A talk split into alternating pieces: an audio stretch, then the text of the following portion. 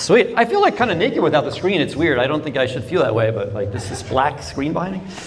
Um, yeah, a couple quick things coming up. There's I posted on the window outside like an analog version of things that are coming up for those who just don't do email or uh, oh, Maddie and Killian are here. First of all, Maddie and Killian just got married this weekend. Yes.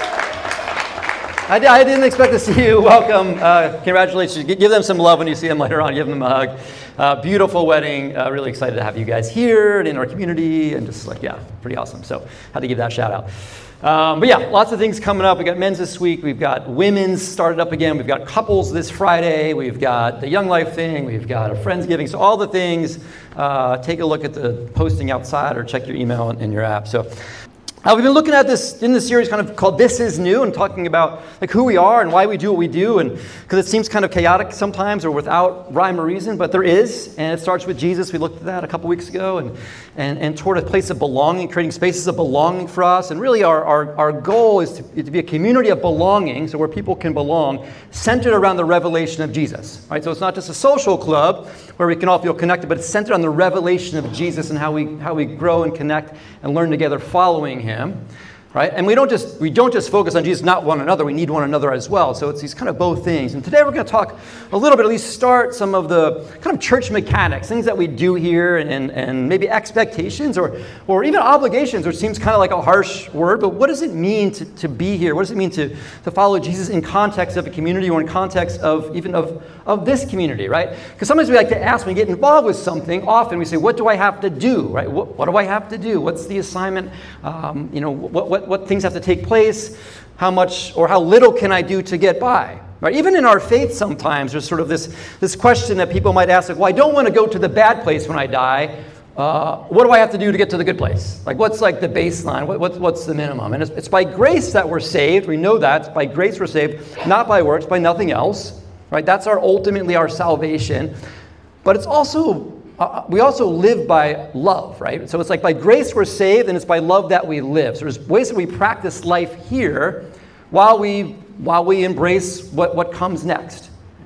And I have, uh, you know, I have three kids right now who are all taking college classes. Two are in college, one's finishing up high school, taking college.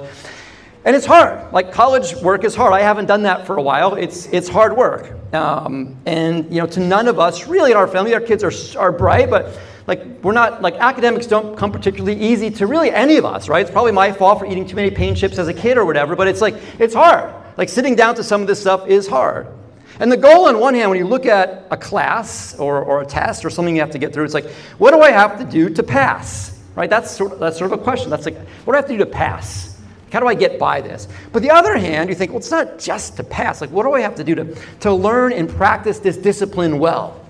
And this is really any schooling, anything that comes your way. It's continuing education, it's work, it's, you know, it's, it's wherever you're kind of at in life that these things come at you.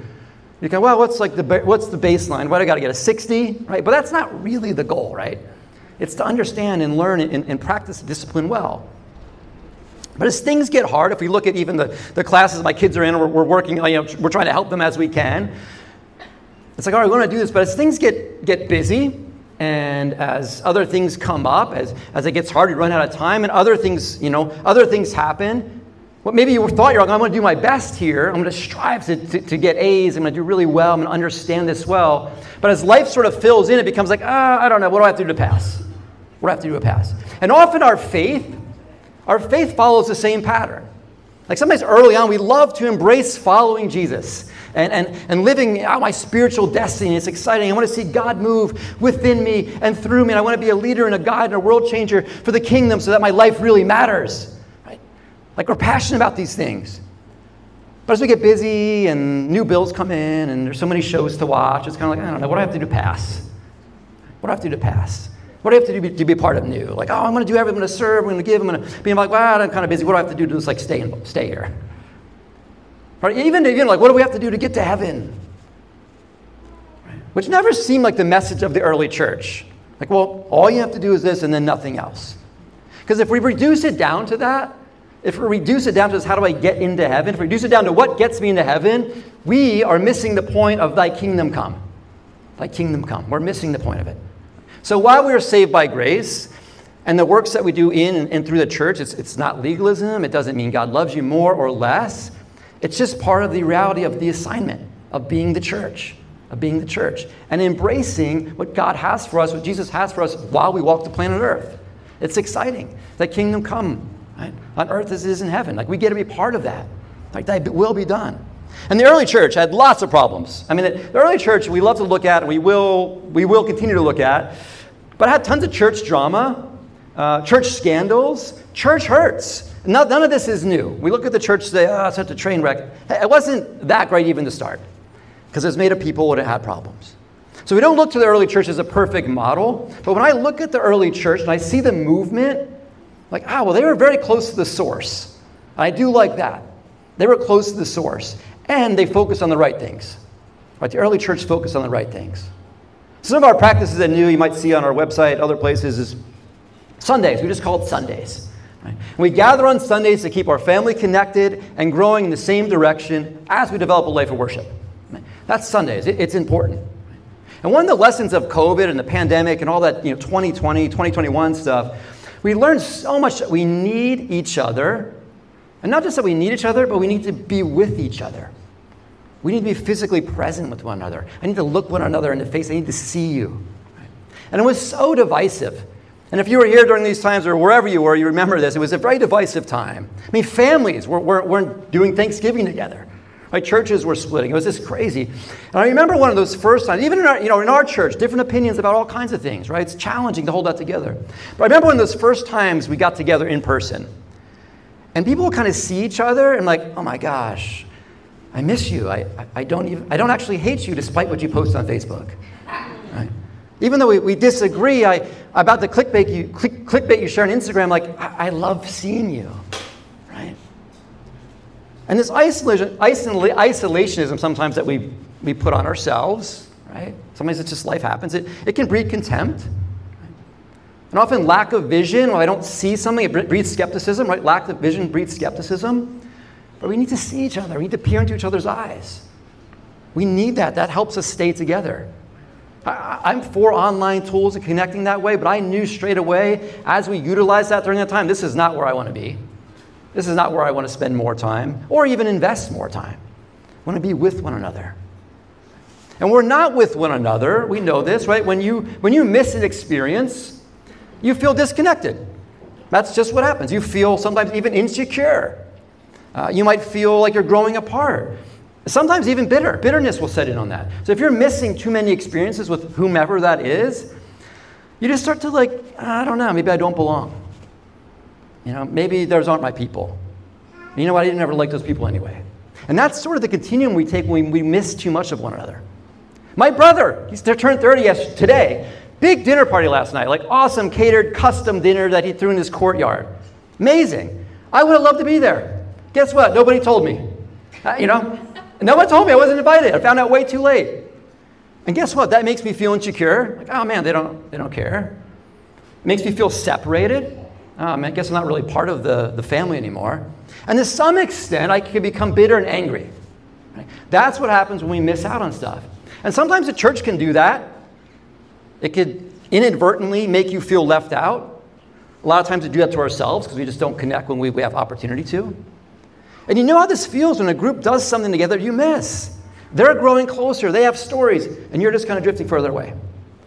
Now, none of us and this is talking kind of about Sundays, there's other opportunities in the church. None of us can be at everything. It's just impossible, right? There's, there's, there's sports and work and travel and family and, and vacation and all the things. I get that, right? None of us can be at everything. But we have to acknowledge at least the value of the gathering and the danger of falling out of rhythm. Just to say, yeah, you know what? If I'm not there, there's a chance I'm not going to feel connected anymore. And if I don't feel connected, I'm going to feel left out. I'm going to feel insecure and I'm going to feel maybe bitter and angry. That's just what happens, right? That, this is just life. It's not just the church. So the, the gathering together is important because it keeps us connected and moving forward together. And when people say they don't feel connected to the church, I've been in church in and out of different churches for years. People say they don't feel connected, but they also rarely show up on Sunday and never come to anything else. It's like, uh, I don't know what to tell you. That, that's where we connect. This is the family gathering. These are the family dinners. These are the family meetings. You don't have to come to them, but that's where people connect. This is the family trip, right? Again, not legalistic here, just an acknowledgement of the value of time together, of presence, of grabbing a coffee or doing on the patio, sitting here listening to, to whatever's happening up here, to being part of the thing not working. Right? It's all shared experience. We grow together. Uh, Acts 2.46 says this is early church kind of the rhythms. Uh, this is Acts, you know, beginning right after Pentecost. The, the, the, church is really starting to explode. They're trying to figure out how we live. And says every day they continue to meet together in temple courts. Said while something's happening, while God's moving, we better keep meeting together. Right, let's, we need each other in this. It wasn't initially, oh, God's moving, let's all disperse. The missionaries honor by ourselves to other places. Like, no, we need to keep meeting together. And they're fired up. Let's keep meeting together. Not just for fun, because they wanted to see God moving. And they needed one another for that. Hebrews 10 says this in 24 Let us consider how we may spur one another on toward love and good deeds, not giving up meeting together, as some are in the habit of doing, but encouraging one another. So, not showing up is not encouraging. Not showing up is not encouraging. And sometimes we don't want to show up. It's hot, we're busy, whatever's happening, something's game's on. But we show up for things all the time that we don't feel like it. I hope you do at least. We show up for things all the time we don't feel like it because it matters, maybe not to us, but to someone else. It matters to someone else. Right? It's your nephew's play that you don't want to see, but you know what? It matters. It's a memorial service. You don't really know the people, but you know it'll matter to somebody. Right? It's someone's birthday, like, ah, we're not that, but it matters to them. We show up to things like, I don't want to, but it matters to someone else. And sometimes church is that way. Like, ah, I don't really need it. I feel connected. I'm fine. But you know what? It matters to someone else that you're here. It matters. And living life but by what we feel or don't feel like just kind of reduces us to being two year olds without a parent, right? We don't want that. I just do what I want. I, don't, I like it, I do it. If I don't like it, I don't do it. That's, that's no way to live, right? We know that. And can you be a Christian and, and know Jesus without community? Yeah, sure. Technically, you can, I guess. But honestly, it's like a very weird and unnecessary way to follow Jesus. He's given us so much. Like, can you do Christian community without church? Uh, I don't think so. I don't, I don't see a way to do that. Church has a lot of problems, uh, but it's the called out, right? We're called out ecclesia. It's God's chosen vehicle to express his love to the world. Jesus loves the church. That's why I'm, I'm very careful to not bash church. Again, church is not perfect, has problems, does terrible things, hurts people. Right? But guess what? It's Jesus' bride. He still loves it. He still loves her. Jesus loves the church. So he laid down her life for her. And so for us to say, I'm not really into her, wow, that's the church seems like something pretty important to Jesus. Does it have to look like this? Like, can you do without it being on Sunday morning? Sure. I'm sure there are other churches who have figured that out. Sunday morning just seems to work in our culture, and barely, and barely so, right? It used to work better. Now it's like any other day. This is why you meet on Sunday mornings. You have to? No. But this is the family gathering. And what I've seen, and what we've said it, I'll say it again, I'll say it in the future people fall away from community before they fall away from God. Like, well, I don't really need people, I just have God. I'm going to go, you know, I go on a walk, that's my time with God. That's nice. It can work for a little while, but experience tells me, the optics tell me, as you drift away from Christian community, eventually you're going to probably drift away from God. Second big thing, and uh, we'll just do two today, but Sundays, it's important of Sundays, is hospitality. We live in hospitality. Hospitality says we share life in homes, opening our doors to one another as we share meals and learn to follow Jesus. Again, Acts 2 stuff, Acts 2.46. They broke bread in their homes and ate together with glad and sincere hearts. Right? So they do the temple courts thing, Right, with worship and the teaching, they do the temple courts, but man, they break bread in homes together with glad, sincere hearts. hearts. And biblical hospitality, because hospitality is big uh, throughout the entire text, but particularly in the New Testament as we look at it, it's huge. But biblical hospitality is not really a high priority for most Western churches. But it was vital to the growth and stability and daily life of the early church. I mean, it's as important as the temple. And we do a lot of hospitality here. Right? We're in and out of homes. My wife and I personally do a ton of hospitality. Right? Our friends outside the church can't even understand why there are always so many people at our house. And now we have a good home for it now, right? You've been to our home. We also bought this home for it. Like that was that was a large part of the reason. And if you're new, if you're new, new in the past couple years, we haven't always lived in this home. Like people say, oh, it must be easy for you to, uh, you know, have hospitality, have people over all the time. Look at your home; it's great for it, and we're grateful for that. But we lived in a townhome with no yard and no parking for years, for like, I don't know, 10, 12, 13 years. And there's a lot of stuff we loved about that and we miss. And it wasn't some place you look at like, oh, this place is great for hosting. And yet we hosted a ton of stuff. We hosted some outrageous parties. Some of you have been there. We've moved furniture for dinners. We designed the garage into a dance studio. We used to utilize the back alley. Like you can do it with whatever you have. Open up the doors, open up the backyard. Hospitality is not about space, it's about spirit. It's about spirit. You know this when even in you're in a very modest, even in a small restaurant or a small bar, it just feels like, oh man, this feels like home. It doesn't have to be big and grand and spacious and perfectly designed. And we have some of those homes too. Those are great. It's about you, it's about the spirit of hospitality. It's about God working in you to make someone feel welcome. I think it's similar. I look at it similar to the way we sometimes talk about giving. So we say about this with giving you give with a little as you would with a lot. You give with a little as you would with a lot. So when we talk about giving, sometimes it's easy to say, well, if I had more, I would give more. Ah, I don't know that to be true. I, I haven't seen that. Well, if I just get a little more money, then I'll be able to give more. Well, you, you might, but you might just like redo your floors, right? Like it, you might buy another car. Like if you add, you know this as your, as your money grows, right, so do your expenses. And same with hospitality. Well, if I had a bigger yard, if I had a bigger house, then I would be more hospitable to people. Mm, I don't know. Maybe, but you might not. You are with a little as you would be with a lot. And sometimes God asks us, right? We know this, to be faithful in those small. Like, I don't have much. God's like, that's plenty. Oh, my house doesn't look like that. Your house is perfect. Yeah, but I barely. No, give it to God. Let Him use it. Let Him see what He can do. When you give your best to God, like the best you can do, the most you can do, even if it feels like the least in your community, but you give it to God, He makes the magic happen. Right? Because it's not about your abilities or your stuff, it's about your availability. It's about your availability. Romans 12, 13 says this contribute to the needs of the saints and seek to show hospitality. Right? So care for one another as you see it. Like as the needs come up, care for it, but also seek to show hospitality. Seek to show hospitality. Meaning, don't wait for someone to come to you or to your door. Seek to show hospitality to someone else.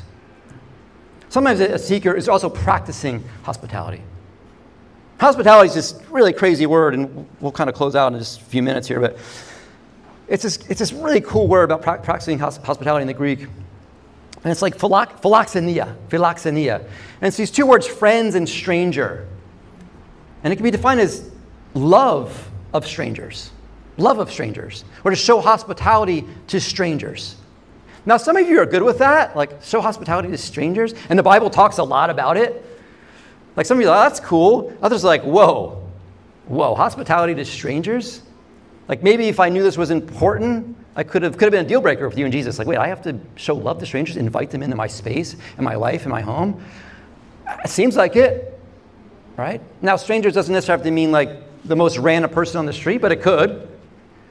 It's like, I don't really know them that well, but have them over. Maybe you'll get to know them that well. Right? Philoxenia, friend, stranger, love toward strangers, hospitality toward others. Hebrews 13:2 says this, "Do not neglect to show hospitality to strangers, for thereby some have entertained angels unawares." This really cool passage. Like, man, there may be people walking around that you don't know anything about. And this, the writer in Hebrews says, there's even angels who are cruising, and you just showed hospitality to one. It's crazy to think about, but it's awesome too. 1 Peter 4 9 says this show hospitality to one another without grumbling. Because sometimes it's easy to open up your home like, uh, I guess I'll do women's dinner, but it's going to suck. You know, like, no, that's sorry. That's not the attitude. Right? Peter says, show hospitality to one another without grumbling. You could come up. No, it's, it's, it's getting hot up here for me. well, it's either stop now or go another 40 minutes. Uh, this is. Um, so to read this, so this is commentary on, on hospitality commands in the, in the New Testament. During the early centuries of Christianity, it was the Roman church more than any other which was distinguished by the generosity with which it practiced this virtue, hospitality. A living interest in the collective church of Christ throbbed with peculiar vigor throughout the Roman church. The practice of hospitality was one of its manifestations. This idea of welcoming one another in homes, taking people off the street, rescuing you know, babies who were left out to die. This was the early church practicing hospitality in a very hostile environment. That's how it thrived, that's how it worked. And it was beautiful. So we have this, right? We have this, we believe in this. It's, it's sometimes easy to miss when it's raining or it's a nice day or whatever's going on, but I just think it's important. And then it's being in homes. It's showing up at someone's home and then, hey, open up your home. And I get it. Some of you are like, man, I, I, I have kids and all this stuff. There's times when maybe it's just not right for you. But if you're waiting for it to be perfect, like, ah, it could be a while. It could be a while. Just bring it to God. So I'm going to pray for us. I think the challenge as we go through these things in the next couple weeks just sometimes it's just time to step up. Like, I don't know what that means for you. Maybe you're like, maybe it's your first step. Maybe it's like, yeah, I've been kind of cruising in the same level of faith for a long time. Maybe you've even like gone down. It's like, ah, it's time to step up a little bit. It's time to step up a little bit. That's just a challenge. That's not to be meant to be hard or difficult. Let me pray for you. Something. God, thank you for uh, this morning, for who you are, just for loving the church, Lord, as, uh, as messy as we all are, as the collective organization is. We thank you that you love us. Pray for your uh, continued grace and presence with us. Those who just feeling like, oh, yeah, it's me, I need to step up. I don't know what that means for you. I just pray the Holy Spirit would speak to you some area of your life, in or out of the church. Uh, it's time to embrace this journey. Get a little closer to Jesus. In your name, amen.